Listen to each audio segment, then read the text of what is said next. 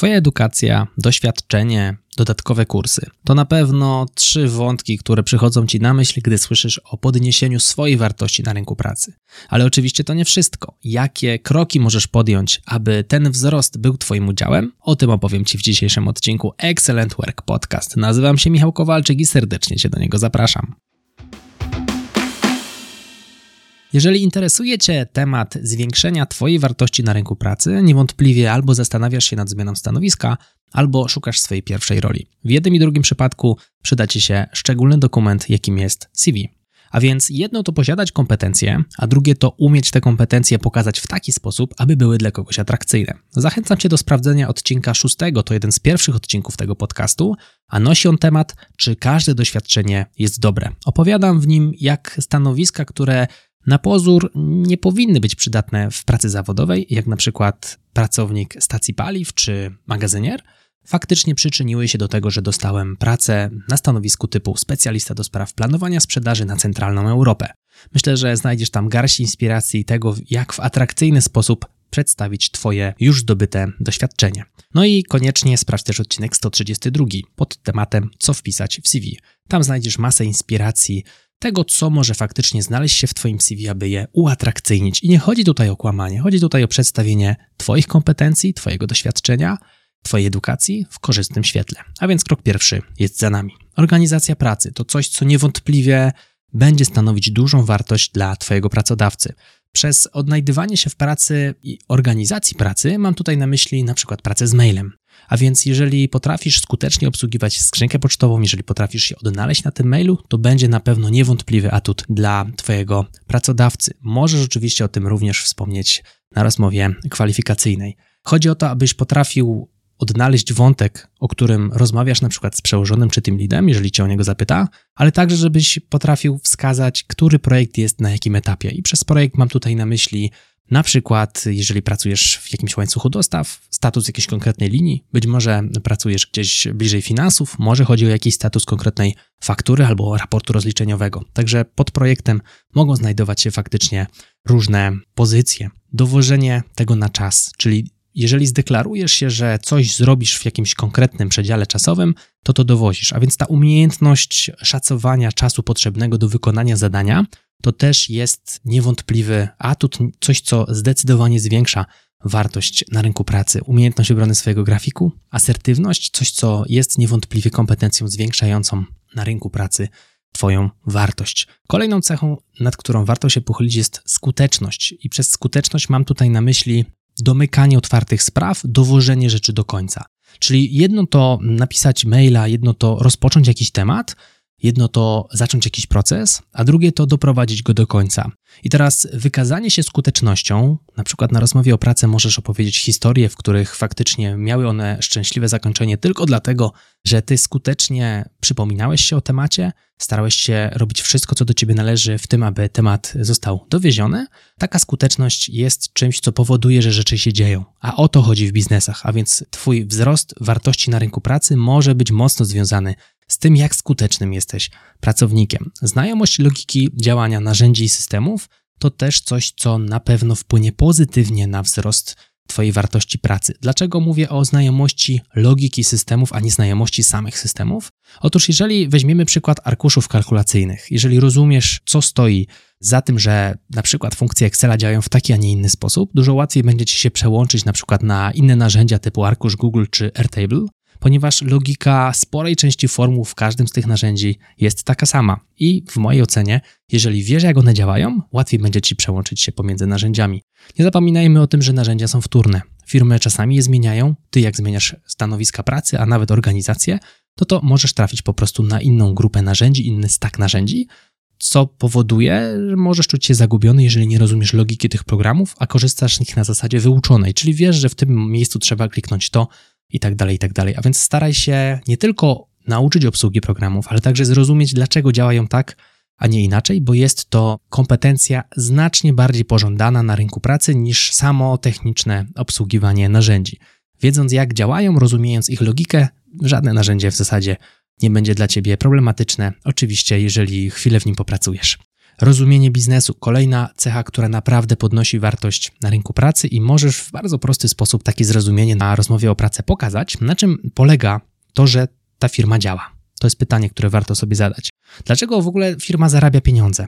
To rozumiem przez rozumienie biznesu, czyli zastanawiasz się, dlaczego ta firma, w której ja pracuję, zarabia pieniądze, co powoduje, że te pieniądze są przez firmę zarabiane. Dlaczego w ogóle firmy zatrudniają pracowników? Wielu pracowników tego nie rozumie. Przychodzą na rozmowę o pracę w charakterze osoby roszczeniowej, żądającej od pracodawcy XYZ, a jakbyśmy się nad tym głębiej zastanowili, jako pracownicy jesteśmy elementem pewnej części, pewnej organizacji. Organizacja ma pewną potrzebę.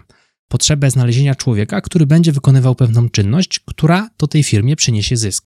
A więc zadanie na rozmowie kwalifikacyjnej pytania w stylu: Co ja jako pracownik mogę zrobić, aby podnieść zyskowność tej firmy, państwa firmy, powoduje, że rekruterom świecą się oczy. Okazuje się, że trafili na gościa, który rozumie, że jest w tej pracy po to, aby firma zarabiała więcej. Dlaczego? No bo dzięki temu jego stanowisko pracy będzie rentowne. No i finalnie może to przełożyć się na jego lepsze zarobki. To rozumiem pod postacią właśnie lepszego rozumienia biznesu. Aktualność wiedzy.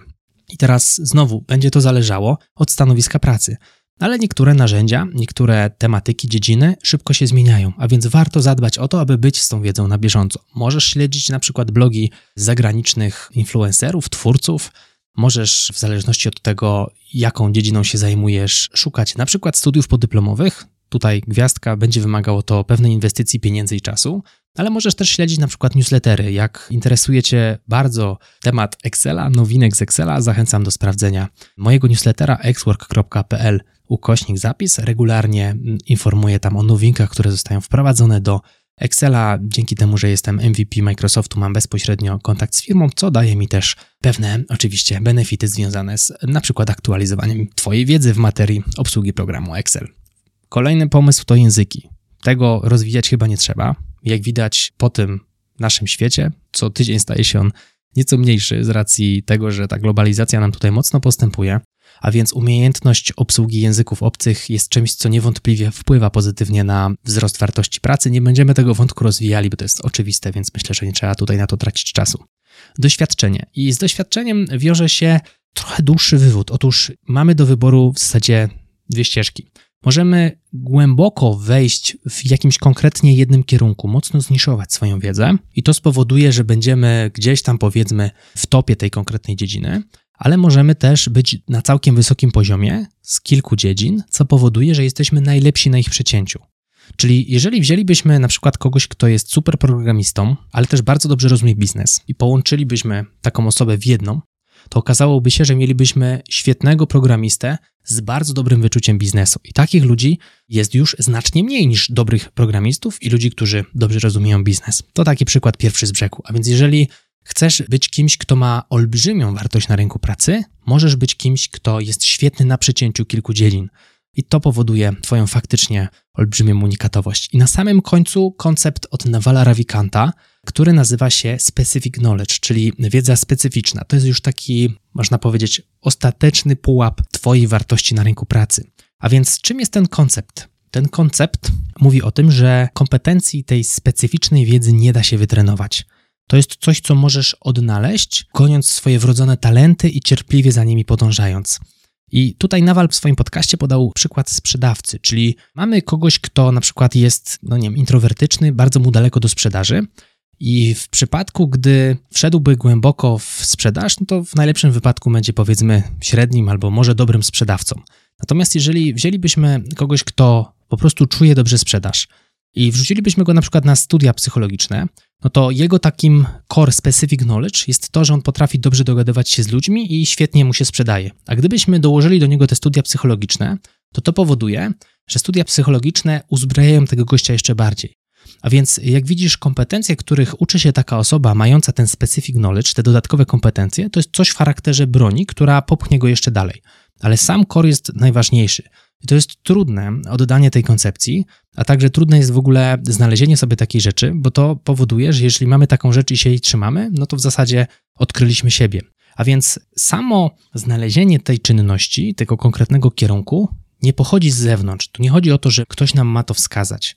Chodzi o to, abyśmy to my obserwowali siebie, w czym jesteśmy dobrzy i próbowali te nasze talenty zaprzęgnąć do naszej kariery. No i tak też było w moim przypadku. Ja dobrze się czuję w temacie biznesowym, dobrze czuję się w zapalaniu innych do rzeczy. Po prostu tak funkcjonuje. Nawet wykazał mi to na przykład test Galupa.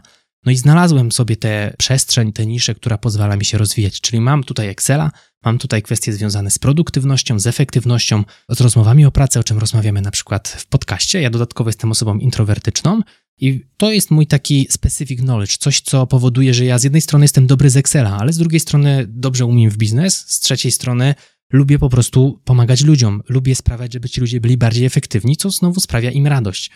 Więc to jest kierunek, który ja odkryłem. Może miałem szczęście, bo stało się to stosunkowo wcześnie, nie wiem, w wieku może 25-26 lat. Natomiast no, miało takie miejsce wydarzenie i takie wydarzenie miało miejsce. Oczywiście tutaj przepraszam za przejęzyczenie.